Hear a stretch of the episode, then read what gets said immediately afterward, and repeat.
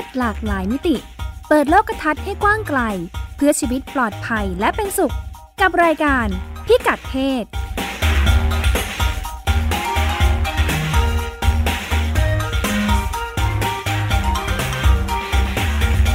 สวัสดีค่ะ ต้อนรับคุณผู้ฟังเข้าสู่รายการพิกัดเพศนะคะ กับดิฉันรัชดาธราภาค และคุณพงศธรสโรธนาวุฒิค่ะ สวัสดีครับ คุณรัชดากับคุณผู้ฟังครับ วันนี้เราจะมาคุยกันเรื่อง กระแสคุณพ่อบ้านฟูลไทม์อืมคุณพ่อบ้านเต็มเวลานั่นเอง คุณพ่อบ้าชีนวิตสังคมเปลี่ยนไปเนาะเอออืผมมว่ามันมีคุณผู้ชายที่ออกมาเป็นคุณพ่อบ้านโดยไม่ได้ทำงานเลย ซึ่งถ้าเป็นผู้หญิงธรรมดามากใช่ไหมมีลูกปกติาจจะเรื่องทั่วไปอ่าเป็นแม่บ้านอ่มันมากถ้าบอกเป็นผู้ชายอ่าดูแบบว่า เป็นเรื่องประหลาดจนต้องนำมาคุยกัน ส่วนของประเทศไทย จะชวนไปติดตามวงเสวนาที่พูดคุยกันเรื่องค รอบครัวไทยในสถานการณ์วิกฤตโควิด ว่าเป็นอย่างไรกันบ้าง ค่ะ เรามาเริ่มต้นกันที่คุณพ่อบ้านใจกล้าหรือเปล่า ใจกล้าเหมือนกันนะใจกล้าไหมคุณมงคลธรต้องออกมา เป็นคุณพ่อบ้านต้องเต็มกเวล้าลาเนี่ยอืมกล้าออกมาเป็นพ่อบ้านเต็มเวลานะเหมือนในไทยก็มีเพจ Facebook อะไรทำนองนี้เหมือนกันใช่ไหมฮะเล่าเรื่องเป็นคุณพ่อเลี้ยงลูกอยู่บ้าน มีหลายอย่างนะมีคุณพ่อเลี้ยงเดี่ยวมี อ่า คุณพ่อบ้านใจกล้าไม่นับนะคุณพ่อบ้านใจกล้านี่อะแกอะไรของอันนี้แกเป็นเชิงไปทำงานบ้าน อ่า มีคนที่ครับไม่ไม่ถึงกับรู้จักหรอก รู้ว่าอืมที่เป็นคุณพ่อบ้านที่ออกมาออกจากงานมาเลย แล้วก็มาดูแลลูกอืมดูแลบ้าน ก็อืมเท่าที่ฟังคือเนื่องจากรู้จักภรรยาแกอ่าภรรยาครับซึ่งยังทำงานประจำอยู่เนี่ยเออก็คุยให้ฟังบอกอืมว่า มันก็ไม่ได้ง่ายจริง ๆ คือออืมขนาดตัวเองเนี่ยพร้อมมากก่อนจะตัดสินใจแบบเนี้ย คิดทบทวนมาแล้วเนอะไม่มีปัญหาออกมาก็ทำอืมทุกอย่าง มันก็ยังมีคำถามจากคนรอบข้างเยอะเหมือนกัน คนไม่เข้าใจ แล้วก็เขาออกมาทำไมอ่า การตอบก็ไม่ได้ง่าย คนก็รู้สึกว่ามันไม่ได้เป็นความคาดหวังว่าผู้ชายจะเฮ้ยไม่ทำงาน ไม่ได้เป็นหัวหน้าครอบครัวอืมแล้วเหรออือมอกอืมามเลี้ยงลูก เลยเหรอไม่ต้องทำงานเลยเหรอให้ภรรยาทำงาน เออคำถามมันอ่าเยคนอะจะแล้ตวกก็ใจคำถามเยอะครับ ตอบแล้วก็ดูจะเข้าใจไม่ค่อยได้อยู่ดี ต่างประเทศเขาเป็นอืมไงกันบ้าง ต่างประเทศ ต้องบอกก่อนว่าอันนี้เป็นข้อมูลจากในสหรัฐนะ เพราะว่าเขาระบบคล้ายๆเมืองไทยคือคือเมืองไทยกับสหรัฐมองว่าผู้ชายเลี้ยงลูกเนี่ยดูแบบตกใจเป็นเรื่องใหญ่ ถ้าเป็นที่แถบสแกนดิเนเวีย หรือว่านอร์เวย์ซึ่งเขามีกฎหมายแบบลาคลอดแบบให้คุณพ่อคุณแม่ไปแบ่งกันเลย ครึ่งหนึ่งคุณพ่อไปเลี้ยงลูก ครึ่งหนึ่งคุณแม่ไปเลี้ยงลูก คือถ้าถ้าการอย่างเงี้ยคุณกลายเป็นคุณพ่อบ้านในสังคมเขาเนี่ยครับ คือจะมองว่าก็ปกตินี่ คือปกติผู้ชายลาออกแบบหยุดงานหรือแบบหยุดงานเป็นปีๆเป็นเดือนเดือนหกเดือนเจ็ดเดือน เพื่อมาเลี้ยงลูกอ่อนอย่างเงี้ย ถ้าเป็นพวกในประเทศสแกนดิเนเวียจะมองว่าเรื่องธรรมดา เพราะว่ามันมีให้อะ นโยบายมันมีให้ แต่สหรัฐไม่มีลาคลอด ไม่มีนโยบายลาคลอดเป็นจริงเป็นจังเพราะฉะนั้นคุณพ่อลาคลอดออกมาเลี้ยงลูกเนี่ยก็ยิ่งมองว่าประหลาด แต่ทีนี้ครับเขามีการเก็บข้อมูลในสหรัฐได้เหมือนกันว่าเออมุมมองของสังคมเนี่ย ต่อคุณพ่อกับคุณแม่เวลาเลี้ยงลูก อะอันนี้ยังไม่พูดถึงพ่อคุณพ่อบ้านเป็นเวลานะเอาเอากับผู้ชายเนี่ยแหละเลี้ยงลูกคนรอบข้างเนี่ยมองยังไงแค่เวแบลาบเราว่าเห็นอุ้มคุณลูกให้นมอะไรอย่างนี้นะอะเปลี่ยนป้อนนมผ้าลูกเหรอผู้เปลี่ยนผู้ชายแพมเพิร์สเปลี่ยนผ้าอ้อมลูกอ่าอ่า เราจะชื่นชม ขนาดเรายังเป็นเลยเนาะคุณพ่อรักอะคุณพ่อน่ารักแบบ สมมุติมีประชุมผู้ปกครองส่วนใหญ่แม่ก็จะไปแต่ถ้ามีบ้านหนึ่งคุณพ่อไปแม่แม่ก็จะมองอุ้ยบ้านนี้คุณพ่อมาเองน่ารักจังอ่อนโยนอ่าแต่ คุณพ่อแบบให้ความใส่ใจกับลูกอะไรอย่างเงี้ยครับอ่าหรือว่าอย่างบางอย่างบางทีก็มีแซวกันเนี่ย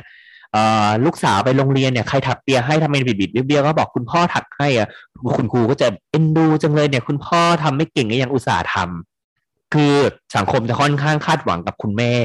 ว่าต้องเพอร์เฟกในขณะที่คุณพ่อเนี่ย คุณพ่อคุณแม่ถักเปียเบี้ยวๆนี่ใส่โดนข้อกล่าวหากันเป็นคุณแม่คุณแม่ถักเปียเบี้ยว อ่าใช่คุณครูก็จะมองว่าเฮ้ยแม่บ้านนี้เป็นอะไรหรือเปล่าผิดปกติทำไมถักเปียให้ลูกสาวยังถักเบี้ยวเลย อ่าปไม่ระมาณตั้งนี้ใจหรือเปล่าเนี่ยไม่ตั้งใจหรือว่าแม่เนี่ย เลี้ยงแบบลูกแบบละเลยหรือเปล่าหรืออะไร แต่ถ้าคุณพ่อเนี่ยครับ ก็จะดูแบบ อืม เห็นใจ อะเออดูคุณครูแบบก็จะแบบเอ็นดูนิดนึงว่าคุณพ่อเนี่ยเออคงมือใหม่ถักถักเปียไม่เก่ง คุณคุณผู้ชายเนี่ยน่าจะเลี้ยงลูกไม่ค่อยเก่ง เท่าคุณผู้หญิง ไม่มีความคาดหวังเออทำไม่อะไรมีควาก็มคาดดูหวังน่ารักน่าเอ็นดูไปหมด ใช่เขาบอกว่าสมมติในกรณีคุณพ่อคุณแม่เลี้ยงเดี่ยว ซึ่งมันไม่มีตัวเลือกเนาะมาเลี้ยงคนเดียวเขาบอกว่าถ้าสมมติคุณแม่เลี้ยงเดี่ยวก็จะยุ่งมาก จริงๆคุณคุณจริงคนที่เป็นพ่อแม่เลี้ยงเดี่ยวก็ยุ่งอยู่แล้วล่ะ แต่ถ้าสมมติเป็นงานกิจกรรมโรงเรียนในสหรัฐจะค่อนข้าง request คือต้องการให้คุณพ่อคุณแม่มาร่วมกิจกรรมห้องเรียนบ่อย อืม ถ้าเป็นกรณีคุณแม่เลี้ยงเดี่ยวแบบยุ่งอะมาไม่ได้อะ เออ แล้วสมมติมีวันหนึ่งมาได้ คนคนทั่วไปก็จะแซวว่าแบบเออวันนี้ว่างมาได้เหรอ ทำไมวันก่อนนู้นก่อนนี้ไม่มาอะไรเงี้ยทำไมยุ่งเหรอช่วงนี้อ่าคนก็จะแบบพูดในแง่ลบโจมตีว่าเนี่ยเออทำไมเธอถึงจัดสรรเวลาไม่ดีถึงมาร่วมกิจกรรมของห้องที่บ้านของของโรงเรียนลูกไม่ได้ หรือว่าแบบแต่ถ้าเป็นกรณีคุณพ่อเนี่ยครับ มาโรงเรียนลูกมางานโรงเรียนลูกก็จะแบบคนทั่วไปก็จะปฏิกิริยาแรกที่เขาถามเลยคืออ้าววันนี้ภรรยาไปไหน วันนี้วันหยุดภรรยาเหรอเป็นวันเดย์ออฟของคุณแม่เหรอคุณพ่อถึงต้องมาดูแลจัดการเรื่องลูกธุระเรื่องลูกแทน คุณพ่อเลี้ยงเดี่ยวนะครับ จะถูกชมอะไรอย่างนี้เขาบอกว่ามีคำชม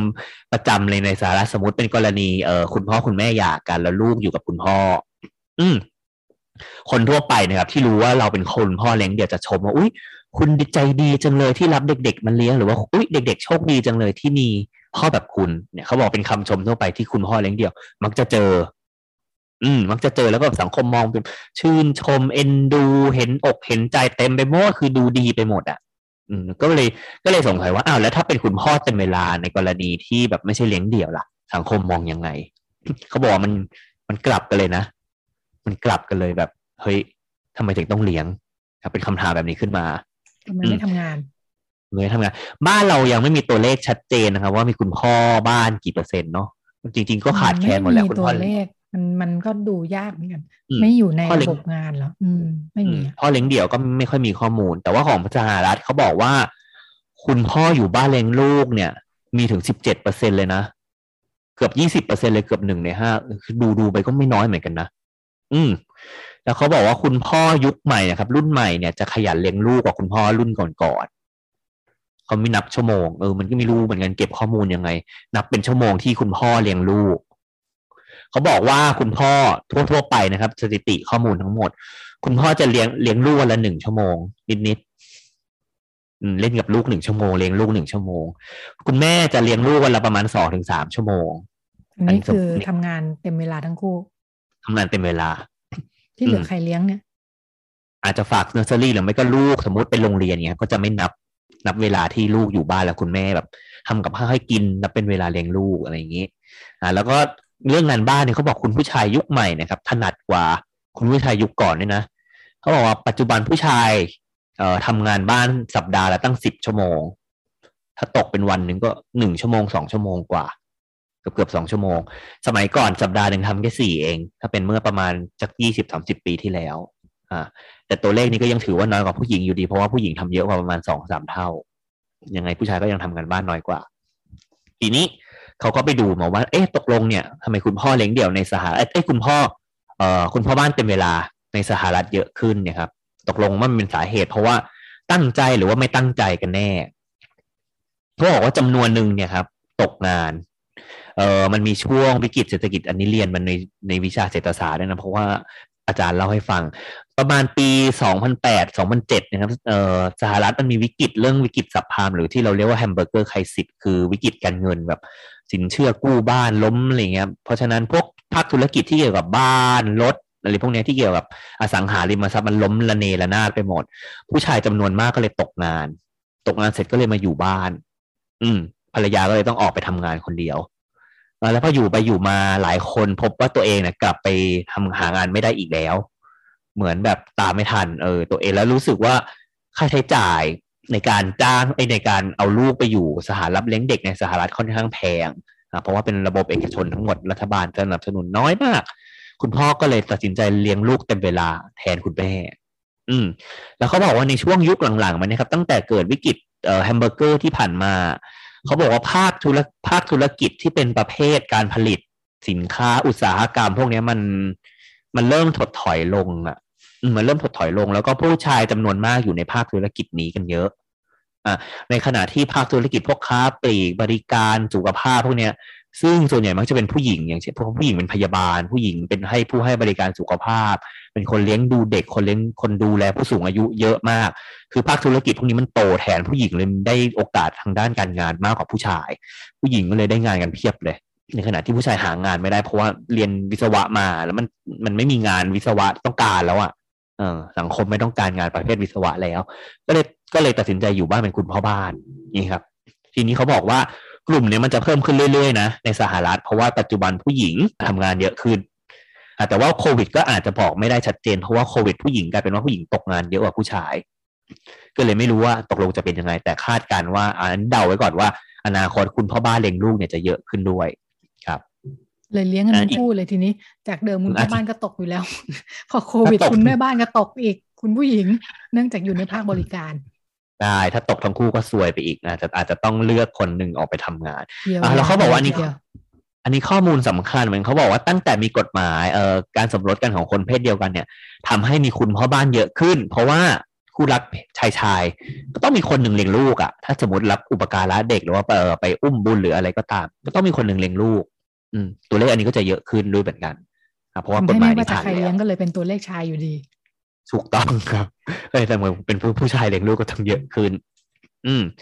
ทีนี้อุปสรรคเรื่องนี้ก็คือว่ามันมันมันยากต่อการทำให้สังคมเข้าใจเหมือนกันนะเพราะว่าการที่ผู้ชายลาออกจากงานมาหางมาเลี้ยงลูกนะครับ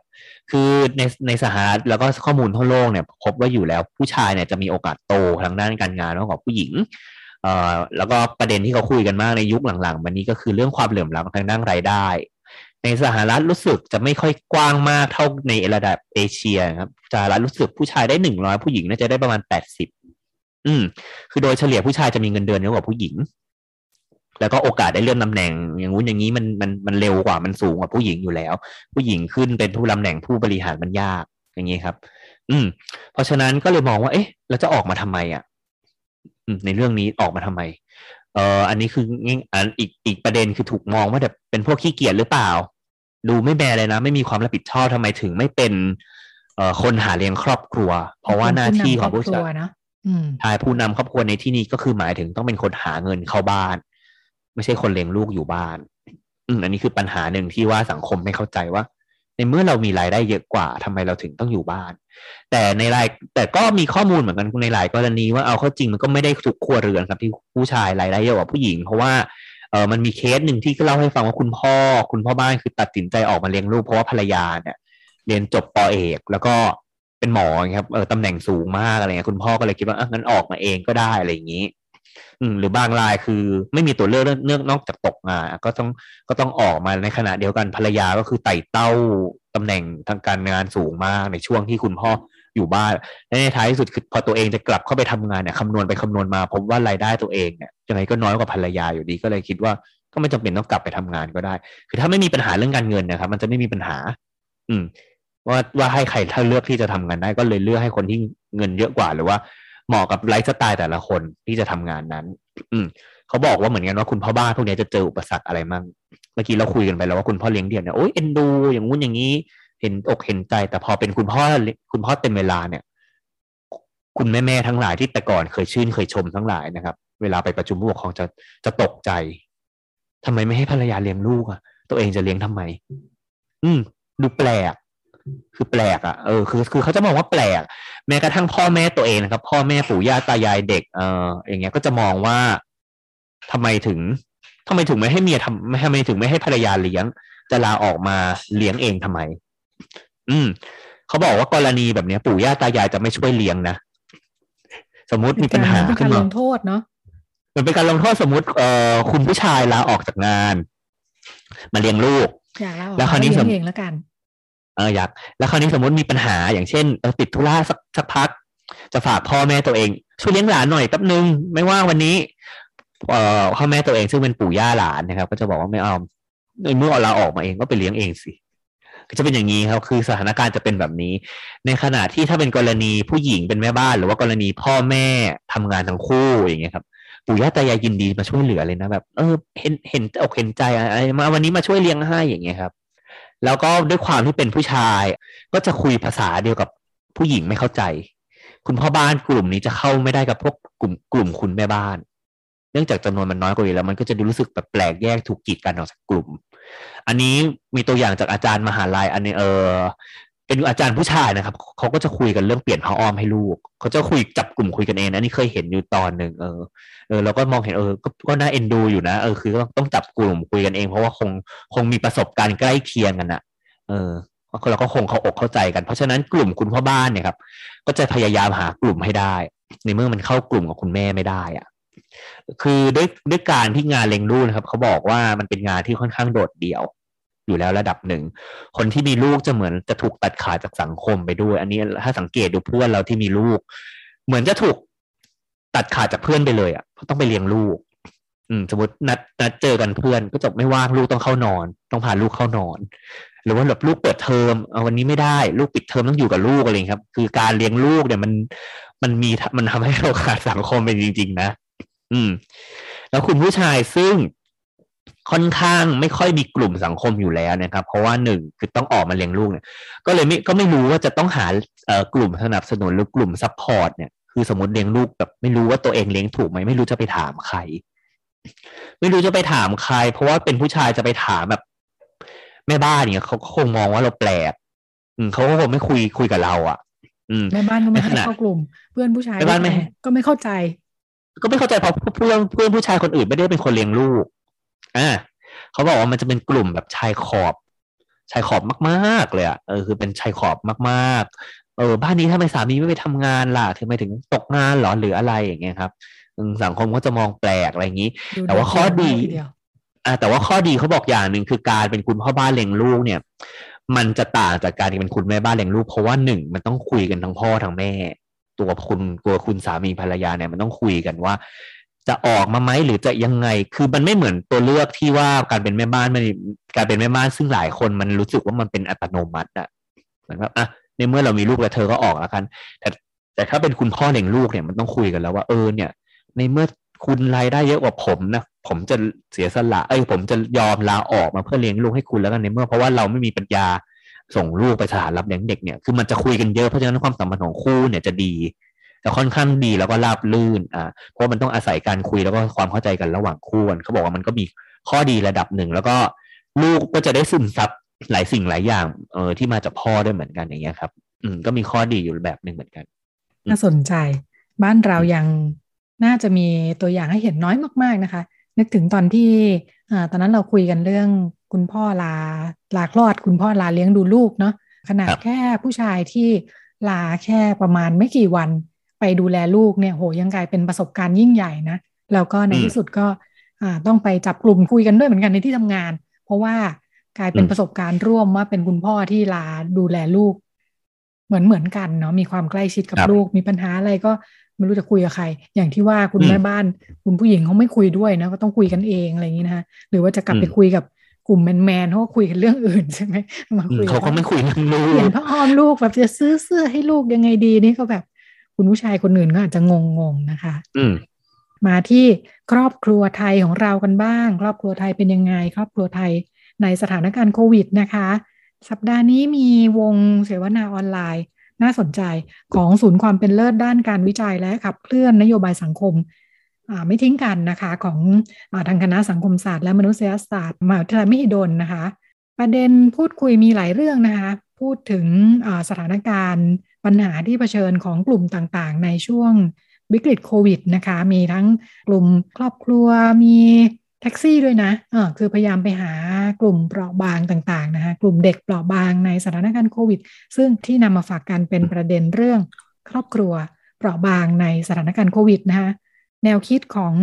เจ้าภาพที่ตั้งวงนะคะเจ้าภาพอาจารย์ลือชัยศรีเงินยวงนะคะผู้อำนวยการศูนย์จิตปัญญาศึกษาเนี่ยคืออาจารย์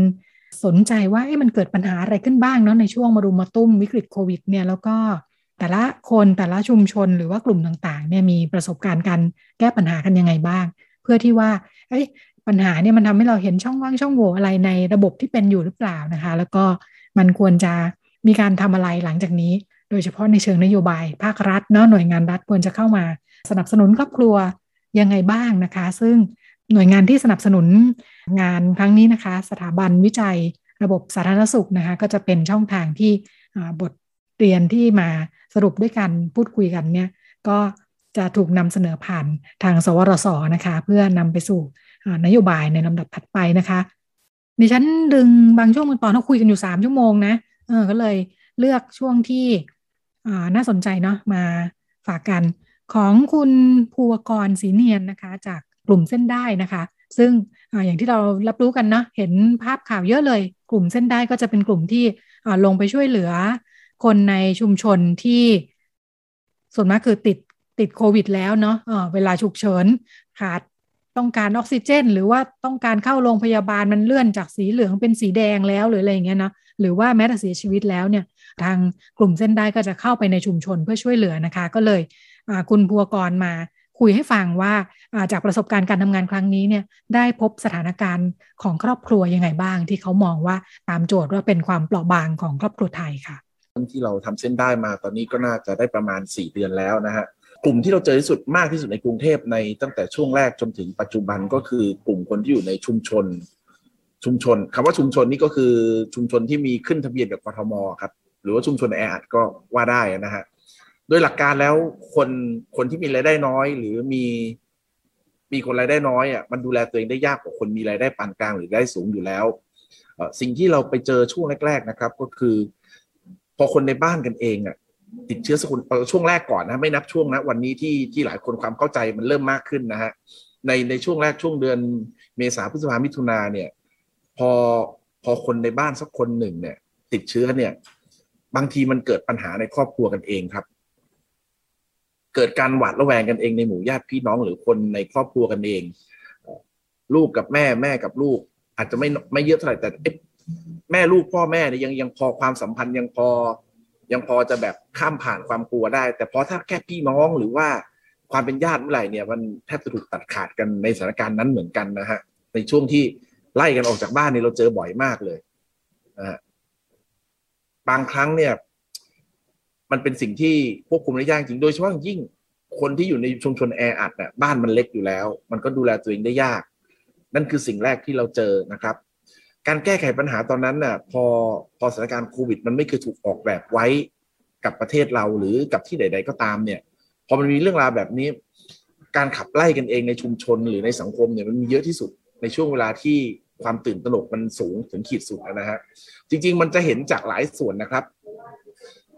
อย่างที่ครั้งแรกครั้งแรกที่เราเราเราเข้าไปลักษณะไปช่วยเหลือ แต่มันก็เป็นประเด็นทางสังคมตอนที่เราเอาเต็นท์ไปกลางที่แฟดดินแดง อันนี้เป็นภาพที่เหมือนกับทำให้สังคมหันมาเห็นเรื่องนี้กันพร้อม ๆ กันไปหมดนะฮะในชุมชนของแฟดดินแดงก็ถ้าใครเห็นจะทราบว่ามันก็เป็นห้องที่ไม่ใหญ่มากนักนะครับ คนที่ลงมาอยู่ข้างล่างเจ็ดคนในวันนั้นน่ะ แต่ละคนเนี่ยในครอบครัวตัวเองเนี่ย ก็มีความเห็นต่างกันเองในครอบครัวตัวเอง บางคนก็ เอ้ยอยู่ด้วยกันได้นะบางคนก็แอบแบบอยากให้ออกไป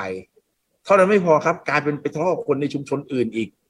คนที่อยู่บนชั้นสองก็ตะโกนต่อว่าลงมาว่าเฮ้ยจะมารวมอยู่ตรงนี้ได้ไง อันเนี้ยเนี่ยจะเรียกความเปราะบางเรื่องนี้มันเป็นเรื่องความสัมพันธ์ของคนในช่วงความตื่นตระหนกสูง ยิ่งในช่วงเดือนกรกฎาคมนะครับที่มันที่เป็นอีกระลอกจริงๆช่วงมิถุนายนมีช่วงหนึ่งมันพอจะอยู่ตัวระดับหนึ่งนะครับ ช่วงหนึ่งมันมันสมูทระดับหนึ่งแต่พอกรกฎาคมมันเกิดเหตุการณ์เตียงเต็มขึ้นมาแล้ว และการเสียชีวิตมันถูกทำให้เห็นชัดเนี่ย ความหวาดกลัวมันสูงมาก ความตื่นตระหนกมันสูงมาก ความสัมพันธ์ในครอบครัวของหลายครอบครัวเนี่ย เรามันมันมีอยู่จริงนะ มันมีอยู่จริงนะฮะลูกที่แบบไม่ได้ผูกพันกับพ่อแม่มาก แล้วก็เกิดอาการทิ้งขว้างอะ่ะ อย่างเช่นมีนะครับ แม่ที่ติดค้างอยู่ในโฮมแคร์สักแห่งหนึ่งนะฮะบ้านพักคนชรา สุดท้ายลูกก็ได้ไปยืนดูข้างหน้า แต่ลูกลูกเอาเข้าจริงก็ไม่ได้กล้าเข้าไปดูแลแม่นะในเวลานั้นผมจำได้ว่า ตัวพี่เลี้ยงหนีไปหมดแล้ว พี่เลี้ยงหนีไปหมดแล้ว แม่เนี่ย ติดอยู่ข้างใน ติดเตียงด้วย แต่ลูกพี่ยืนทะเลาะกันเองหน้าบ้านว่าใครจะเป็นคนเข้าไป เนี่ยฮะ มันเป็นความสัมพันธ์ที่ ถ้าคำว่าเปราะบางของครอบครัวเรื่องความสัมพันธ์ก็มีสิ่งเหล่านี้ที่ที่ผมเห็นนะครับ มันจะคล้าย ๆ กับในหนังอะฮะเวลาเราดูหนังซีรีส์อะไรที่แบบ พอสถานการณ์วิกฤตจริงๆอะความในใจของคนมันจะออกมา คนเราจะถูกตัดสินในเวลานี้นะฮะอันนี้เรื่องเปราะบางทางความคิดความรู้สึกนะครับ เปราะบางที่สองก็คือเปราะบางในแง่สุขภาพแล้วกัน ถ้าเกิดสมมติบ้านไหนเนี่ยมีมีคนแก่ป่วยติดเตียงอยู่เยอะมากเนี่ยฮะหรือหรือมีอาการซ้ำซ้อนเนี่ย ช่วงวิกฤตเตียงเต็มเนี่ยเรียกว่าแทบแทบจะวัดดวงเลยครับ วัดดวงเลยนะฮะว่ารอดก็รอดไม่รอดก็คือไม่รอด ยังดีนะครับที่ช่วงหลังคือ พอเขารุ่มอร่วยการจ่ายยา การจ่ายยาต้านเชื้อไปถึงบ้านเนี่ยพอมันเริ่มเข้าถึงเร็วขึ้นเนี่ย มันก็ยับยั้งได้เร็วขึ้นครับ อันนี้ก็ดีใจนะที่อยู่ๆไอ้เขาเปลี่ยนยอมผ่อนปลนการตรวจ antigen test kit ให้มันถูกใช้ได้จริงนะครับ อันนี้คือสองสิ่งที่เส้นได้เราเจอนะครับ จริง ๆ มันมันมีอยู่มากจริง ๆ เรากำลังจะทำเป็นด็อกิเมนทารีของเรื่องราวทั้งหมดอืมเคสเรา เรามีทุกเคสเลยฮะเรากำลังทำรวบรวมเรื่องทั้งหมดออกมาเลย ให้เป็นเคสออกมาจริงๆนะฮะมันมีเรื่องราวของ ผมไม่รู้จะอธิบายยังไง ในช่วงเวลาการประชุมแบบนี้ มันมันเยอะจริงๆจนเราเล่าไม่ถูก แต่ว่ามันก็มีทั้งความเข้มแข็งของบุคคลนะครับ ที่ต้องดูแล มีมีครอบครัวหนึ่งคนอายุหกสิบเนี่ยเป็นคนอายุหกสิบนี่ก็ถือว่าวัยวัยวัยชราแล้วนะแต่เขายังต้องดูอีกสามชีวิตที่แบบมีสภาพแม่แปดสิบ อัลไซเมอร์ มีคุณอาป่วยติดเตียง มีญาติผู้น้องที่เป็นสภาพจิตไม่ปกติออทิสติกแต่เขาเข้มแข็งมากเขาดูแลคนสามคนนั้น ทั้งทั้งสี่คนคือผู้ติดเชื้อล้วนๆเลยเขายืนหยัดอยู่ได้ เนี่ยแหละครับ มันมันเป็นสิ่งที่วันหนึ่งเส้นได้เราจะเอาสิ่งเหล่านี้มา มาเปิดเผยต่อสังคมให้มันชัดกว่านี้ครับ เรื่องราวเหล่านี้นะฮะก็เป็นประสบการณ์จากคุณภูวกรนะคะกลุ่มเส้นได้ที่นำมาฝากกัน มีที่น่าสนใจอีกของหลายคนนะคะคุณหมอนิติวัฒน์แสงเรืองนะคะผู้อำนวยการโรงพยาบาลบ่อเกลือจังหวัดน่าน ที่มาในนามของกลุ่มแพทย์ชนบทเนาะที่พาอาสาสมัครแพทย์บุคลากรการแพทย์ต่างๆเนี่ยเข้ามาช่วยชุมชนในกรุงเทพนะคะ คุณหมอก็เห็นช่องว่างเยอะเลยว่าแบบในเมืองใหญ่นะคะในกรุงเทพในจังหวัดริมณฑลเนี่ยมันไม่มีระบบเหมือนต่างจังหวัดเนาะต่างจังหวัดเนี่ยมันมีระบบของ จังหวัดอำเภอตำบลนะโรงพยาบาล ซึ่งเป็นของกระทรวงสาธารณสุข แล้วก็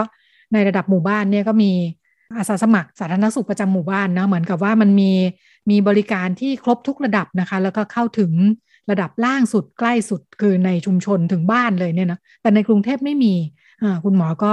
ก็ชี้ให้ดูตรงนี้นะคะ ซึ่งทำให้ครอบครัวนี่ยได้รับผลกระทบค่อนข้างเยอะนะคะ จาก ความไม่พร้อมของระบบสาธารณสุขขั้นพื้นฐานเนาะทำให้พอมีสถานการณ์อย่างที่ว่าเนี่ยป้องกันก็ยาก เพราะว่าคนเข้าไม่ถึงความรู้การดูแลตัวเอง ต้องนั่งดูทีวีอย่างเดียวเนี่ยเนาะพอติดกันขึ้นมาก็ยิ่งยากเข้าไปอีก จะเข้าโรงพยาบาลใหญ่โรงพยาบาลก็เต็มอย่างที่เราเห็นกันนะคะทำให้ครอบครัวเองโดยเฉพาะครอบครัวในชุมชน ซึ่งคุณหมอลงไปช่วยดูแลเนี่ย ซึ่งส่วนมากเป็นชุมชนแออัดเนาะก็อยู่กันอย่างแออัดจริงๆเนี่ยคล้ายๆ กับที่คุณภูวกรเล่าให้ฟังนะคะว่าบ้านอยู่กันหลายคนบ้านเล็กอะไรอย่างนี้นะคะ การป้องกันแล้วก็จะไม่ให้ติดทั้งบ้านเนี่ยยากมากนะคะ เราลองข้ามไปภาคใต้กันเลย อาจารย์ดรดิเรก หมานมานะนะคะจากคณะมนุษยศาสตร์และสังคมศาสตร์มหาวิทยาลัยสงขลานครินทร์วิทยาเขตปัตตานี มาคุยให้ฟังว่าแล้วในสถานการณ์โควิด -19 เนี่ย จังหวัดชายแดนภาคใต้เป็นยังไงกันบ้างค่ะ นะครับ แต่ว่าบริบทท้องสามจังหวัดนะครับ เป็นพื้นที่พิเศษนะครับ พื้นที่เปราะบางนะครับ แล้วก็พื้นที่ความไม่มั่นคงด้วยนะครับ รวมถึงเป็นพื้นที่ที่มีคนมุสลิมอยู่เยอะเนาะก็จะมีวิถีวัฒนธรรมและศาสนาค่อนข้างเยอะนะครับ ผมจะขออนุญาตฉายภาพของครอบครัวเปราะบางนะครับ ให้เห็นว่ามีกี่ลักษณะที่เกิดขึ้นในพื้นที่นะครับ แล้วก็ครอบครัวเหล่านี้เนาะเมื่อเจอสถานการณ์โควิดนะครับ เขาเจอวิกฤตที่เยอะกว่าครอบครัวปกติยังไงบ้างนะครับ ประเด็นแรกนะครับ เรื่องของความเหลื่อมล้ำและความยากจนนะครับ ก็เหมือนกับที่คุณแหม่มเนาะแล้วก็หลายพื้นที่พูดนะครับภาพความเหลื่อมล้ำและความยากจนนะครับ เป็นปัญหาเชิงโครงสร้างอยู่แล้วนะครับ ซึ่งสภาวะปกตินะครับ ผู้คนเหล่านี้ก็เนินชีวิตลำบากอยู่แล้วนะครับ พอเจอสถานการณ์โควิดเข้านะครับ ก็จะลำบากมากขึ้นนะครับ ถ้าในมุมของผมนะครับ ที่ผมเป็นอาจารย์ผ่านวิทยาลัยนะครับ เราจะพบว่านักศึกษาของเรานะครับ จะประสบกับปัญหาเหล่านี้ค่อนข้างเยอะเนาะ แล้วถ้าขยับลงไปนะครับสู่นักเรียนระดับประถมหรือมัธยมนะครับ เด็กบางคนนะครับ มีมือถือเครื่องเดียวนะครับ แล้วก็ต้องเรียนกันสามคนนะครับ บางทีนะครับมือถือเครื่องเดียวนั้น ก็พ่อแม่ก็ต้องใช้ทำงานด้วยครับอันนี้เป็นภาพความเหลื่อมล้ำที่เห็นได้ชัดนะครับ มันเกิดขึ้นอยู่แล้วนะครับ แล้วก็พอสถานการณ์โควิดเกิดมานะครับ มันทำให้ภาพเหล่านี้ชัดเจนมากขึ้นนะครับ อันนี้ประเด็นแรกนะครับ ซึ่งอาจจะไม่แตกต่างจากพื้นที่อื่นนะครับ ประเด็นที่สองนะครับ ด้วยวิถีชีวิตนะครับวัฒนธรรมของคนในพื้นที่นะครับ ก็จะยึดหลักการศาสนาอิสลามอย่างเคร่งครัดนะครับ ในบางครอบครัวหรือในบางชุมชนนะครับ ก็อาจจะยึดหลักการนี้แบบแข็งตัวนะครับ ขาดความยืดหยุ่นนะครับ ก็จะกระทบกับเรื่องของการดำเนินชีวิตในสถานการณ์โควิดเหมือนกันนะครับ ในบางชุมชนยังรู้สึกว่า การละหมาดยังจำเป็นอยู่นะครับ อันนี้จะเกิดขึ้นในช่วงแรก ๆ ของการระบาดนะครับ แต่พอในช่วงหลังๆนะครับทุกชุมชนจะเข้าใจมากขึ้นนะครับ ประเด็นเหล่านี้นะครับก็จะเกี่ยวข้องกับเรื่องของวัคซีนเหมือนกันนะครับ บางทีนะครับในความเชื่อเรื่องของวัคซีนนะครับ ที่อาจจะมีสารปนเปื้อนนะครับ แล้วก็ไม่ไม่ไม่ได้รับการอนุญาตนะครับ เป็นสิ่งแปลกปลอมเหล่านี้เป็นต้นนะครับ อันนี้ก็จะเป็นภาพที่เห็นนะครับ อีกประเด็นหนึ่งนะครับวันนี้นักศึกษานะครับ สะท้อนให้ฟังเนาะในในการจัดเสวนานะครับ ในครอบครัวของมุสลิมนะครับ การที่ภรรยานะครับจะออกนอกบ้านนะครับ หรือจะไปฉีดวัคซีนนะครับหรือไปทำอะไรก็ตามนะครับ จะต้องได้รับการอนุญาตจากสามีนะครับ ถ้าเป็นลูกเนาะก็ได้รับการอนุญาตจากพ่อก่อนนะครับ ฉะนั้นบางทีนะครับ ถ้าเกิดว่าสามีนะครับไม่เห็นด้วยกับการฉีดวัคซีนนะครับ ในขณะที่ภรรยาอาจจะอยากไปฉีดนะครับ ก็จะไม่รับการอนุญาตเป็นต้นนะครับ อันนี้จะเป็นเรื่องของบริบทนะครับที่เกี่ยวข้องกับความเชื่อนะครับ ที่อาจจะแข็งตัวนะครับ ขาดความยืดหยุ่นเป็นต้นนะครับ ประเด็นที่สามนะครับครอบครัวเปราะบางในพื้นที่นะครับ เราจะพบว่า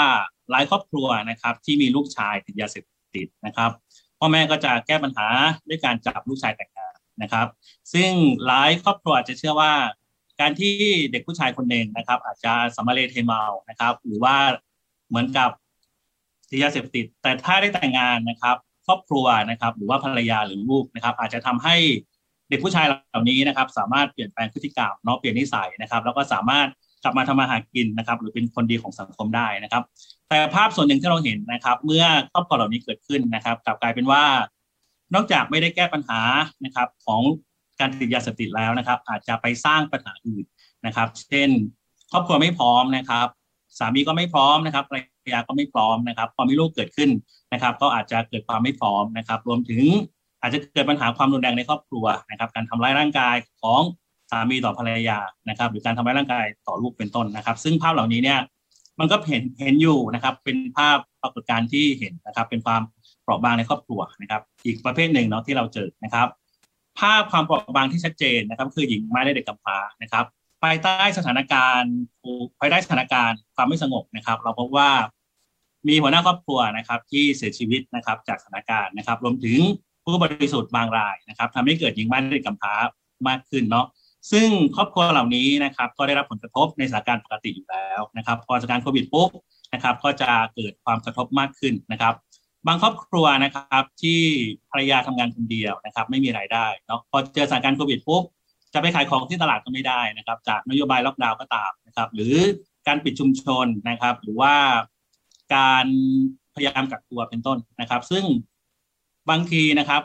บางชุมชนนะครับ บ้านอยู่ในตำบลนนี้นะครับ แต่ว่าสวนอยู่ในอีกพื้นที่หนึ่งนะครับพอมีการปิดชุมชนนะครับ ปิดอำเภออะไรอย่างนี้ครับ ก็ไม่สามารถที่จะไปทำงานที่สวนได้เป็นต้นนะครับ เราจะพบภาพของผลผลิตนะครับ ที่ไม่สามารถที่จะจำหน่ายได้เป็นต้นนะครับอันนี้ก็คือเป็นภาพที่เกิดขึ้นนะครับ อีกประเด็นหนึ่งนะครับ ซึ่งต่างจากพื้นที่อื่นนะครับ ด้วยภายใต้ของบริบทพื้นที่นะครับ เราอยู่ภายใต้กฎหมายสามฉบับนะครับ กฎหมายความมั่นคงนะครับ กฎหมายความไม่สงบต่างๆนะครับทำให้นะครับผู้คนนะครับสามารถที่จะโดนคดีความมั่นคงนะครับ อาจจะเป็นแพ้บ้างนะครับหรือโดนจริงก็ตามนะครับ ก็จะมีหัวหน้าครอบครัวที่โดนคดีความมั่นคงนะครับพอหัวหน้าหัวหน้าครอบครัวนะครับโดนคดีความมั่นคงปุ๊บนะครับ ตัวภรรยาเองนะครับ หรือลูกเนี่ยก็จะถูกตีตาจากสังคมเหมือนกันนะครับ แล้วบางทีนะครับ เวลามีงบประมาณนะครับ หรือทุนสนับสนุนต่างๆนะครับ ก็จะทำให้ครอบครัวเหล่านี้อาจจะ ไม่ได้รับการสนับสนุนนะครับ เนื่องจากว่าโดนคดีความมั่นคงเป็นต้นนะครับ อันนี้ก็จะเป็นภาพที่ถือว่าเป็นความรุนแรงนะครับ แล้วก็ถ้าเกิดว่านะครับ คนที่โดนคดีนะครับ เหมือนกับไม่ได้ทำความผิดจริงนะครับ อาจจะเป็นแพ้ก็จะโดนเหมือนกับ มีความทุกข์ยากลำบากซ้ำซ้อนมากขึ้นเนาะอันนี้ก็ก็คือภาพที่เราเห็นนะครับ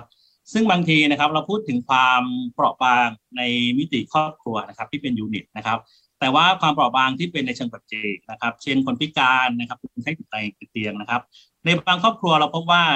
ความเปราะบางนั้นนะครับ ไม่ใช่มีเฉพาะในยูนิตที่เป็นครอบครัวนะครับ มองลงไปในตัวปัจเจกเองในครอบครัวนั้นก็จะมีทั้งคนไข้ติดเตียง มีผู้สูงอายุนะครับ มีเด็กกำพร้าอยู่ในครอบครัวนะครับ ซึ่งก็อาจจะเป็นวิกฤตที่อาจจะหนักกว่านะครับในในบางครอบครัวนะครับ ก็เป็นเรื่องราวที่นำมาฝากกันนะคะ เป็นเสียงสะท้อนทำให้เห็นถึงครอบครัว ไทยเนาะซึ่งจริง ๆ ในมุมของอาจารย์ลือชัยอาจารย์ก็สรุปให้ฟังว่าจริง ๆ ก็คือมันมีความเปราะบางอยู่แล้วนั่นแหละ พอเจอวิกฤตโควิดเข้าไปเนี่ยไปกันใหญ่เลยนะคะ เอาไม่อยู่ ก็คงจะต้องมาดูกันหลังจากนี้ค่ะว่า แล้วเราจะเสริมสร้างความเข้มแข็งความพร้อมให้กับครอบครัวของเรายังไงได้บ้าง เพื่อที่ทุกคนเชื่อว่าวิกฤตมันมาอีกแน่ๆในหลากหลายรูปแบบนะคะ ก็เป็นช่วงที่เรื่องราวที่นำมาฝากกันขอบคุณคุณพงศธรสำหรับคุณพ่อบ้าน เต็มเวลาครับผมขอบคุณคุณรัชดาเหมือนกันครับ ค่ะ แล้วก็เดี๋ยวเราไปกันต่อกับคุณหมอโอในช่วงเรื่องเพศเรื่องลูกค่ะ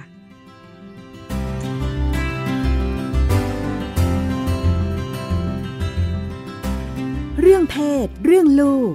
เรื่องกังวลของพ่อแม่ มีทางออก คุยกับหมอโอ แพทย์หญิงจิราพรอรุณากูล กุมารแพทย์เวชศาสตร์วัยรุ่น โรงพยาบาลรามาธิบดี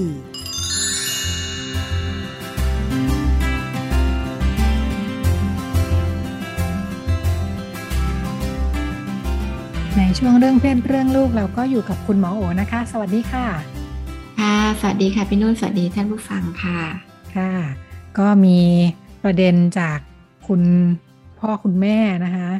คุณพ่อคุณแม่บอกว่า มีลูกชายอายุสี่ขวบปกติการจัดการก็คือลูกชายจะนอนบนเตียงกับคุณแม่ใช่ไหมคะ แล้วก็คุณพ่อคุณพ่อก็ปูที่นอนอยู่หน้าเตียงเนี่ยเนาะอ่า ปกติเวลาจะจะโซเดมาคอมกันเนี่ยนะ ก็จะชันดูดูว่าคุณลูกหลับแล้วใช่ไหมปรากฏว่าเหตุการณ์ล่าสุดที่เกิดขึ้นคือกำลังเพลินๆกันอยู่ เงยขึ้นไปตกใจอืมมีลูกชะโงกมาหน้าเล็ก ๆ นะคะถามว่าพ่อทำอะไรแม่ แล้วก็หัวเราะก็เลยเกิดอาการวงแตกนะคะ คุณแม่ก็คว้าผ้าห่มกระโดดขึ้นเตียงไปนอนกกลูกต่อคุณพ่อกระจุยกระจายกันไปคนละทิศคนละทางอ่าค่ะทำยังไงดี เหตุการณ์แบบนี้ควรจะบริหารจัดการกันยังไงคะเนี่ย ค่ะ ก็คงเป็นปัญหาที่เกิดขึ้นกับหลายบ้านเหมือนกัน โดยเฉพาะกับบ้านที่นอนรวมกันหรือไม่ได้แยกห้องนอนเนาะคำแนะนำอย่างนี้ก่อนนะคะที่หนึ่งก็คือว่าจริงๆ การป้องกันเนี่ยดีที่สุด คือบางคนบอกเอ๊ะ อย่างนี้เราต้องรีบเอาลูกไปแยกอีกห้องหนึ่งไหมคือตอนนี้จริง ๆแล้วเนี่ย ก็คือว่าเราเราก็ไม่ได้ความจำเป็นว่าจะต้องแบบรีบ แยกลูกออกไปอะไรอย่างนี้เนาะอันนี้ก็คือขึ้นอยู่กับเรื่องของความสะดวกสบายความสบายใจเรื่องวัฒนธรรมฝรั่งอย่างที่เขาก็แยกตั้งแต่เล็ก ๆ เลย เพราะว่าด้วยเรื่องความเป็นส่วนตัวของพ่อแม่นะคะ ที่มันก็มีแบบมีหลายช้อยส์มากก็คือบางบ้านที่จริงพอมีห้องเนี่ย บางทีก็คือเราก็นอนกับลูกนี่แหละ แต่ว่าถ้าจะไปฟิชเจอริงกันเนี่ยอ่าเราก็อาจจะมาแยกห้องมาเป็นห้องส่วนตัวหรืออะไร เพื่อที่เราจะได้ไม่เกิดเหตุการณ์แบบ มาโปะเชกันตอนกันยามดึกเนาะทีนี้บางบ้านเนี่ยมันเลี้ยงไม่ได้ เช่นคอนโดนอนอยู่ด้วยกันนะคะ ก็แนะนำว่าคือหลักๆก็คือควรจะรอตอนที่เราแน่ใจว่าลูกหลับสนิทอะไรอย่างนี้เนาะอ่าแล้วก็ถ้าจำเป็นก็คือแยกห้องไม่ได้อะไรอย่างเงี้ยค่ะ ก็หนึ่งคือถ้าขึ้นกับอายุนะคะ ถ้าเขาอายุน้อยๆเนาะก็คือเขาอาจจะ หนึ่งคือเขาไม่ได้เห็นอะไรทั้งหมดเนาะบางทีก็จะบางทีด้วยความเป็นเด็กก็จะคิดว่าเออเล่นอยู่อะไรกันอยู่นะคะก็คือขึ้นกับอายุเด็ก ถ้าสักสี่ขวบเนี่ยส่วนใหญ่แล้วถ้าเขาไม่ได้เจอสื่ออะไรที่เกินวัยเนี่ยเขาก็ไม่น่าที่จะเข้าใจอะไรมากนักนะคะ บางอย่างเราอาจจะถามเอาก็ได้นะคะ เช่นเราจะลองฟังว่าเขาเข้าใจว่ายังไงเนาะมันมีเหมือนกันเด็กที่เขาเจอว่าพ่อทำลายแม่อ่าอันนี้ก็อาจจะต้องแบบแก้ไขเนาะว่าเออมันมันไม่ได้เป็นเรื่องของการทำร้าย พ่อกับแม่กอดกันเฉยๆคือบางทีเราอาจจะไม่ต้องแบบลงรายละเอียดอ่าพอดีพ่อกอดแม่เฉยๆพ่อก็อยากแบบมาก อ่ากอดฟัดกับแม่นวเนี่ย คือไม่ต้องลงรายละเอียดกับเด็กเล็กว่าแบบเรามีเฟเจอริงกันด้วยนะคะ เพราะว่าพ่อกับแม่รักกันพ่อกับแม่ก็นอนกอดกันอะไรเงี้ยคือเด็กเขาไม่ได้เห็นเรื่องรายละเอียดแบบนั้นนะคะ ก็ก็คิดว่าอธิบายลูกได้ เราจะถามตั้งคำถามกับลูกได้ว่าเมื่อคืนหนูตื่นมาเห็นพ่อกับแม่เปล่าอะไรเงี้ย อ่าถ้าเกิดเด็กว่าโอ้ใช่เห็นหนูเห็นพ่อทำร้ายแม่ด้วยอะไรเงี้ยเออบางทีเราต้องแก้ไขอันนี้ไม่ใช่นะลูกพ่อกับแม่กอดกันเฉยๆอะไรเงี้ยนะคะ ก็อธิบายได้เนาะไม่ต้องลงรายละเอียดลึกซึ้งโดยเฉพาะกับเด็กเล็กนะคะ ช่วงช่วงอายุต่างกันยังไงบ้างคะแสดงว่าอ่าถ้าเด็กโตหน่อยเนี่ยงไงอะไรเงี้ยอ่า ถ้าเด็กโตหน่อยเขาน่าจะเริ่มรู้อ่าแล้วโดยเฉพาะกับการที่เราก็มีข้อจำกัดเราไม่มีพื้นที่เนาะเราอาจจะสามารถ บอกเด็กได้ตรงไปตรงมานะคะ ว่าจำได้ไหมที่แม่เคยเล่าว่า บางทีเราแบบการอยู่ด้วยกันผู้ชายผู้หญิง บางทีเราก็จะมีแบบว่าเด็กมาเกิดอะไรเงี้ยบางทีเราก็มีกอดกอดกันมีอะไรกัน ก็ก็สามารถอธิบายแบบง่าย ๆ ให้เขาฟังได้นะคะ เพราะว่าเราก็ไม่โกหกลูกเนาะอืม เราก็ไม่แบบเอ่อทำให้เขาแบบเข้าใจไปว่าเราปิดบังอะไรอย่างเงี้ยถือถ้ามันจำเป็นนะคะ ก็ก็สามารถที่จะถ้าโตหน่อยเราก็จะสามารถคุยตรงไปตรงมา แล้วก็ต้องคุยกันว่าเออเราอาจจะพยายามที่จะหาพื้นที่เนาะที่แบบอาจจะปลอดสายตากับลูกมากขึ้นค่ะจริงๆ แล้วเด็กๆเขาพร้อมจะรับฟังเรื่องแบบนี้ได้ง่ายๆไหมเราจำได้เคยเคยดูคลิปวิดีโอของต่างประเทศอยู่อันหนึ่งเนาะก็น่าสนใจดีคือเขาก็เหมือนเป็นการทดลองใช่ไหมว่าอ่าจะให้พ่อแม่คุยกับลูก ลูกก็ช่วงนั่นแหละรักแบบประถมอะไรเงี้ยเนาะพอไปคุยแล้วเด็กหลายคนแบบว่า รับไม่ได้อุดหู ทนฟังไม่ได้เข้าใจเข้าใจ เพราะว่าเราเราเฉพาะกับโดยเฉพาะบ้านเราที่เวลาที่รู้สึกว่าพอพูดกันพูดเรื่องนี้เนี่ย มันดูเป็นเรื่องแบบน่าอายมันดูเป็นเรื่องอี้อะไรอย่างเงี้ยนะ เป็นเรื่องแหวะอะไรอย่างเงี้ยเนาะเออเราก็จริง ๆ เราก็แล้วเราบางทีเราก็เลยทำเราเราก็เลยใช้วิธีการหลีกเลี่ยงการพูดพี่นุ่นก็คือ เราก็ไม่ต้องไปพูดถึงมันซะอะไรอย่างเงี้ยซึ่งจริงถ้าเราทำอีกแบบหนึ่งเนาะทำให้เรื่องเหล่านี้เป็นเรื่องที่แบบเป็นปกติอะเราพูดถึงได้แต่ขณะเดียวกันเราก็รู้ว่ามันเป็นเรื่องส่วนตัวนะคือเราไม่ต้องมานั่งคุยกันแหมเหมือนแบบเป็นเรื่องสนุกสนานอะไรเงี้ยเรารู้ว่าเป็นเรื่อง privacy เป็นเรื่องส่วนตัว แต่ว่ามันก็เป็นเรื่องที่พูดถึงได้อ่าไม่ได้เป็นเรื่องที่แบบคอขาดบาดตายไม่เป็นเรื่องที่ดูแบบ เป็นเรื่องที่ต้องหลบซ่อน เป็นเรื่องที่เรารู้สึกว่ามันผิดปกติอะ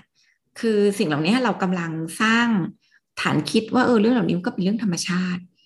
เนาะมันเป็นเรื่องที่เกิดขึ้นได้ ถ้ามันอยู่ในวัยหรืออยู่ในสถานะที่มันเหมาะสมนะคะงั้นก็ไม่ต้องไปแบบรู้สึกผิดหรือไม่ต้องไปแบบเขาเรียก over explain อะอธิบายใหญ่เลยอะไรอย่างเงี้ยอธิบายคำง่ายๆ สั้นๆอ่าว่าแบบเออเมื่อคืนพ่อกับเด็กเล็กก็บอกเลยพ่อกับแม่กอดกันรักกัน อะไรไม่ต้องลงดีเทลเด็กโตหน่อย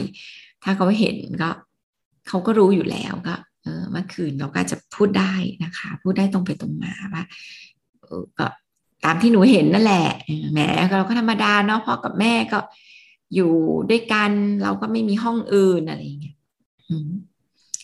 ก็มันก็ไม่ได้เป็นเรื่องผิดอะไรลูก ก็คุยให้มันดูเป็นเรื่องปกติไป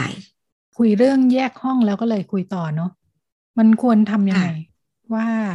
อายุเท่าไหร่ควรจะแยกห้องนอนออกไป หรือว่ายิ่งพอพูดถึงว่าเรื่องคอนโดเนาะเอออาจจะไม่พร้อมจริงๆ ถ้าห้องมันแคบถึงวัยที่ควรจะแยกต้องทํำยังไง หรือมันมีวัยที่ควรจะแยกไหมเอออันเนี้ยแต่ก่อนเนี้ยมันจะมีอ่าต้องต้องเรียกว่ามันเป็นเรื่องของวัฒนธรรม ทางฝั่งตะวันตกเนี่ยก็จะ แยกเนาะด้วยเหตุผลหลายประการก็คือหนึ่งด้วยการที่อยากฝึกลูกหลับ แต่ก่อนเขาจะมีวิธีการฝึกลูกนอนโดยการอ่าแยกห้องไปแล้วก็ปล่อยเด็กร้องแล้วก็กล่อมตัวเองหลับแล้วเขาพบว่าเดี๋ยวเด็กสุดท้ายเด็กก็จะนอนด้วยตัวเองได้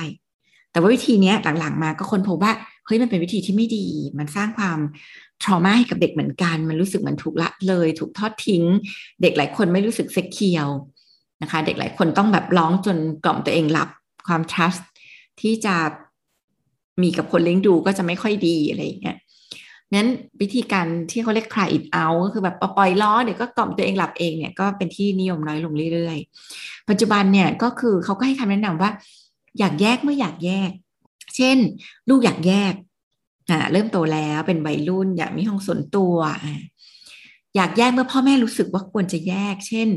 โหนอนดิ้นมาก หรือ อย่างเงี้ยพ่อแม่มีกิจกรรมอ่าเป็นประจำอะไรอย่างเงี้ยนะคะ หรือว่าบางคนก็จะมองว่าเอ้ยลูกน่าจะลองฝึกนอนดู เพราะว่าเขาโตแล้วมีพี่น้องอะแยกมานอนกันได้คือ มันก็เป็นเรื่องที่แบบมีรายละเอียดบางคนลูกคนเดียว จะแยกเนี้ย เด็กก็ไม่อยากกลัวผีกลัวนอนคนเดียวอะก็อาจจะอยู่กันไปเพราะฉะนั้นจริง ๆ มันก็ไม่ได้มีอ่าเขาเรียกว่าข้อกำหนดหรือกติกาหรือแบบแผนว่าต้องทำแบบนี้แบบนี้ก็ขึ้นอยู่กับความ สบายใจของแต่ละบ้าน ว่าการอยู่นอนด้วยกันหรือการแยกกันนอนอันไหนดีกว่ากัน ถ้านอนด้วยกันแล้วดีอยู่ก็ไม่มีปัญหาอะไร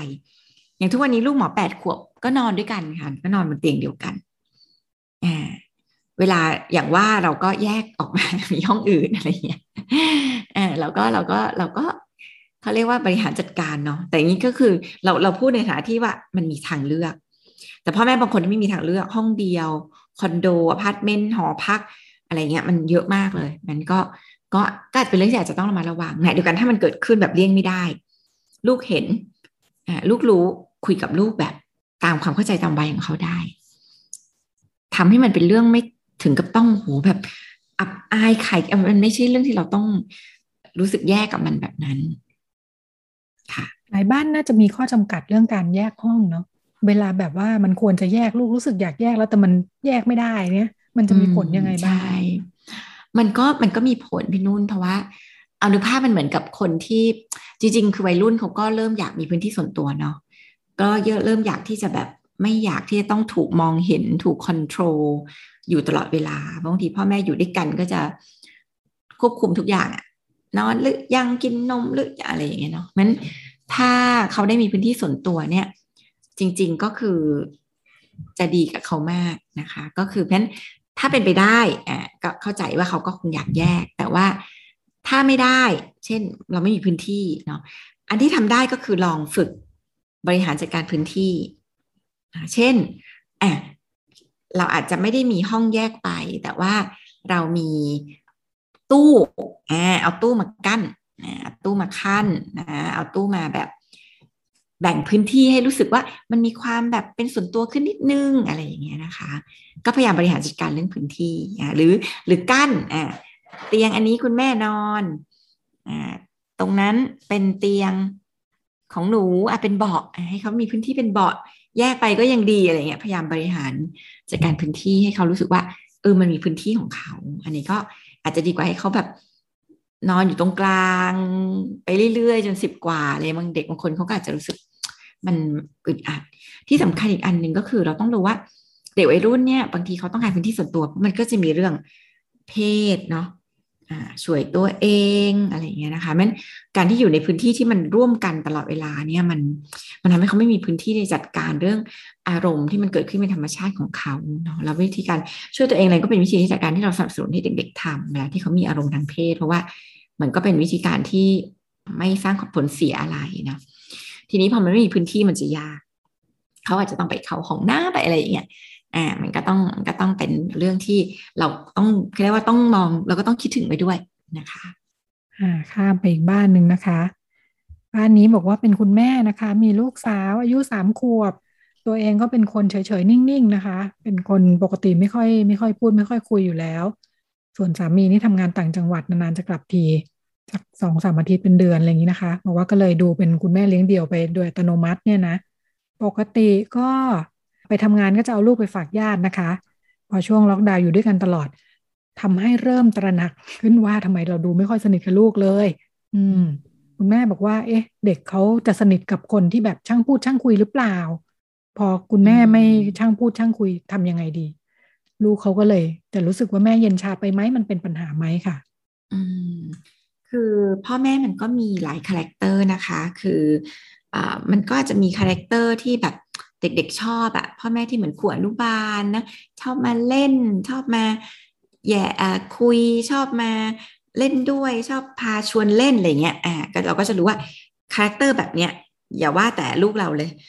ลูกเราไปเจอใครพี่หน้าที่ character แบบเนี้ยเขาก็จะวิ่งเข้าหาเนาะเป็น character ครูอนุบาลเด็กๆก็จะชอบแบบสดใสร่าเริงนี่ก็เป็นธรรมชาตินะคะ ทีนี้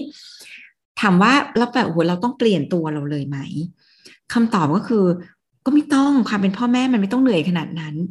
เนาะเพียงแต่ว่าเราก็ควรจะเข้าใจว่า keyword จริง ๆ ของการเป็นพ่อแม่เนี่ยก็คือการที่เราแบบ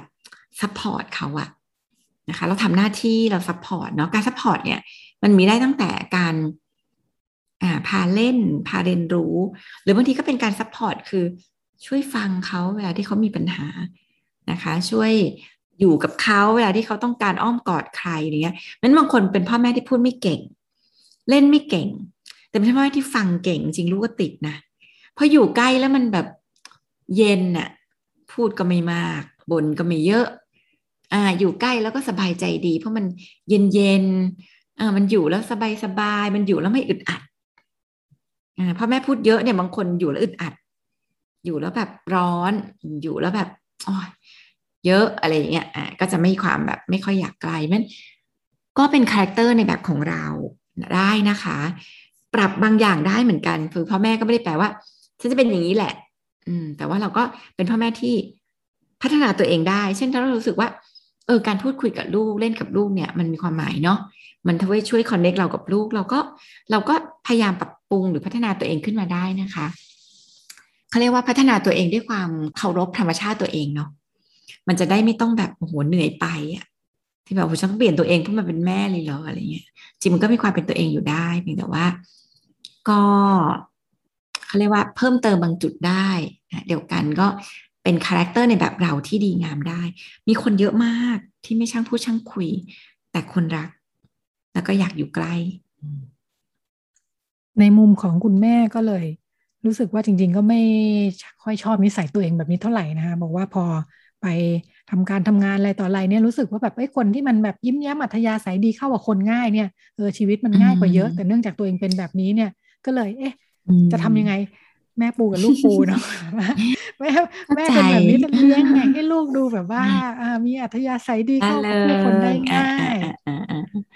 ก็จริงคือมันก็ไม่เวลาบอกแม่ปูลูกปูเนี่ย มันไม่ได้เป็นแค่เห็นเนาะบางทีมันก็ได้สมองมา คือมันก็มีกรรมพันธุ์มี DNA มียีนที่ส่งต่อมาที่ทำให้เขามี character แบบนั้นนะคะนั้นส่วนหนึ่งก็อย่างที่บอกก็คือถ้าเราเชื่อเรื่องว่ามนุษย์เราพัฒนาได้อะ เราก็เราก็เราก็เขาเรียกว่าพยายามที่จะพัฒนาตัวเองให้มีอัธยาศัยร่าเริงแจ่มยิ้มแย้มแจ่มใสขึ้นบางทีการยิ้มกันอะไรมันก็ไม่ใช่เป็นเรื่องยากเนาะแต่ว่ามันไม่ต้องถึงขั้นแบบโอ้โหกลายเป็นคนพูดเก่งช่างคุยอะไรเงี้ยคือ คือบางคนมันโตมาด้วย personality แบบ introvert นะคือเป็นคนเงียบๆเป็นคนไม่ได้โซเชียลมากอชอบอยู่คนเดียว ชอบทำอะไรแบบ เป็นส่วนตัวอะไรเงี้ยมันก็เป็น character เขานั้นเราก็เราก็ยอมรับความเป็น character ในแบบเรานี่แหละ ว่าเออเราก็เราก็มี nature แบบนี้แต่อย่างที่เมื่อกี้หมอบอกไปว่า จริงๆมันก็มีความดีงามใน character แบบนั้นนะคะบางทีคนชอบอยู่คนที่แบบดูไม่วุ่นวาย ดูไม่เยอะอะไรเงี้ยบางทีลูกเราก็จะชอบก็ได้ลูกเราก็เป็นคนคล้ายๆกันแบบนั้นก็ปัญหาของคุณแม่บางทีมันมาจากการที่เราคิดว่า เด็กพูดเก่ง น่ารักอัธยาศัยดี คือเด็ก ดีอ่าซึ่งจริงก็ไม่เกี่ยวกันหรือเด็กน่ารัก ก็จริงก็ไม่เกี่ยวกัน เด็กที่เงียบๆก็น่ารักได้เนาะมันก็เคารพความเป็นธรรมชาติของลูกด้วยว่าเขาก็เป็นเขานี้แหละ เป็นเป็นนิสัยของแต่ละคนเหรอคะอย่างเด็กแต่ละคนเขามีนิสัยของเขาเอง การจะแบบผักอีกนิดนึงให้ไปทางนู้นอีกหน่อย น่าจะดีอะไรเงี้ยทำได้แค่ไหน ก็ทำเท่าที่เราคิดว่าเราลองได้อะทำโดยที่ไม่ได้แบบ คาดหวังว่าเขาจะต้องแบบเป็นอย่างที่เราผลัก เราจจะลองแบบค่อยๆผลักนิดนึง เออดูขยื่นก็อ่าลองอีกหน่อยก็สเต็ปได้มาอ่าลองพยายามผลักให้เขาเขาเรียกว่า พัฒนาจุดแข็งบางอย่างมากขึ้นเนาะแต่ถ้ามันดูแล้วมันไม่ใช่เขาอย่างเงี้ย คือเราก็ลองแล้วรู้สึกว่ามันก็ไม่เห็นต้องเป็นอย่างนั้นเลย มันก็ไม่เห็นใช่เขาเลยเนี่ย ก็ก็หยุด เพราะว่าบางอย่างมันเป็นเราเรียกเป็นมายาคติ เวลาเด็กเนี่ยเราก็จะมีมายาคติว่าเด็กน่ารักคือเด็กช่างพูดช่างคุยฉอดเลาะยิ้มแย้มอัธยาศัยดีอะไรเงี้ยอ่าแต่จริงแล้วเด็กน่ารักหลายคนคือเด็กเงียบๆไม่พูดอ่าก็ทำสิ่งที่ต้องทำไม่ทำสิ่งที่ไม่ทำไม่ควรทำจริงๆแค่นี้คือดีพอแล้วอะก็น่ารักแล้วเออนั้น เราก็ปรับ mindset ของเรา ปรับความคาดหวังของเรา ปรับมุมมองของเราว่า เออ แล้วเราจะต้องอยากให้ลูกไปเหมือนคนอื่นทำไม คือเด็กเขาไม่ได้เกิดมาเหมือนใครอะเขาเกิดมาเป็นตัวเขาเอง ค่ะ ก็น่าจะเป็นข้อคิดที่ดีสำหรับคุณพ่อคุณแม่หลายคนนะคะมักจะมีอุดมคติของลูกที่ควรจะเป็นกันอยู่เสมอนะคะ จะได้หยุดตัวเองได้ ไม่ให้เกิดปัญหานะคะ ก็เป็นเรื่องราวที่นำมาฝากกันค่ะ วันนี้หมดเวลาแล้ว ดิฉันกับคุณหมอโอลาคุณผู้ฟังไปก่อนสวัสดีค่ะ ค่ะ สวัสดีค่ะ ติดตามรายการได้ที่ www.thaipbspodcast.com แอปพลิเคชัน Thai PBS Podcast หรือฟังผ่านแอปพลิเคชัน Podcast ของ iOS Google Podcast Android Podbean SoundCloud และ Spotify ติดตามความเคลื่อนไหวของรายการและแสดงความคิดเห็น โดยกดถูกใจที่ facebook.com/thaipbspodcast